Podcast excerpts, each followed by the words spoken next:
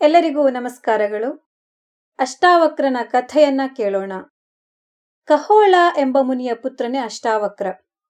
ಈತನ ತಾಯಿ ಉದ್ದಾಲಕ ಮಹರ್ಷಿಯ ಮಗಳಾದ ಸುಜಾತ.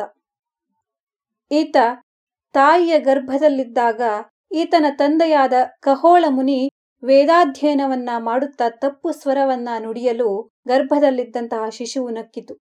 ಇದನ್ನು ತಿಳಿದು ಕೋಪಗೊಂಡ ಕಹೋಳ ಮುನಿ ಅಷ್ಟಾವಕ್ರನಾಗುವಂತೆ ಶಾಪವನ್ನ ನೀಡಿದ. ಮಗು ಹುಟ್ಟುವ ಮೊದಲೇ ಕಹೋಳ ಮುನಿ ಜನಕರಾಜನ ಯಜ್ಞದಲ್ಲಿ ಬಂದಿ ಎಂಬ ಪಂಡಿತನೊಂದಿಗೆ ವಾದ ಮಾಡಿ ಸೋತು ಜಲಾಧಿವಾಸವನ್ನ ಅನುಭವಿಸಿದ. ಬಂದಿ ವಾದದಲ್ಲಿ ಸೋತವರನ್ನ ನೀರಿನಲ್ಲಿ ಮುಳುಗಿಸಿ ಮರಣವನ್ನ ಹೊಂದುವಂತೆ ಮಾಡುತ್ತಿದ್ದ ಎಂಬ ಪ್ರತೀತಿ ಇತ್ತು. ಹಾಗಾಗಿ ಕಹೋಳ ಮರಣಿಸಿರಬಹುದು ಎಂದೇ ಎಲ್ಲರೂ ತಿಳಿದರು.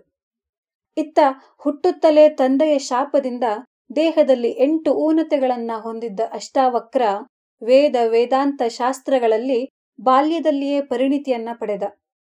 ತಾಯಿಯಿಂದ ತನ್ನ ತಂದೆಯ ಬಗ್ಗೆ ತಿಳಿದ ಅಷ್ಟಾವಕ್ರ ಜನಕ ಮಹಾರಾಜನ ಯಜ್ಞಕ್ಕೆ ತೆರಳಿ ಬಂದಿಯೊಡನೆ ವಾದ ಮಾಡಿ ಆತನನ್ನ ಸೋಲಿಸಿದ.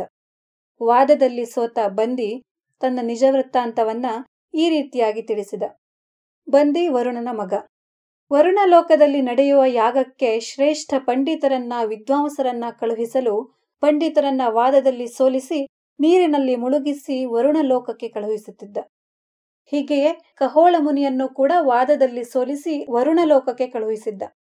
ಅಷ್ಟಾವಕ್ರ ಬಂದಿಯನ್ನ ವಾದದಲ್ಲಿ ಸೋಲಿಸಿ ತನ್ನ ತಂದೆಯನ್ನ ಕರೆದುಕೊಂಡು ಬಂದ.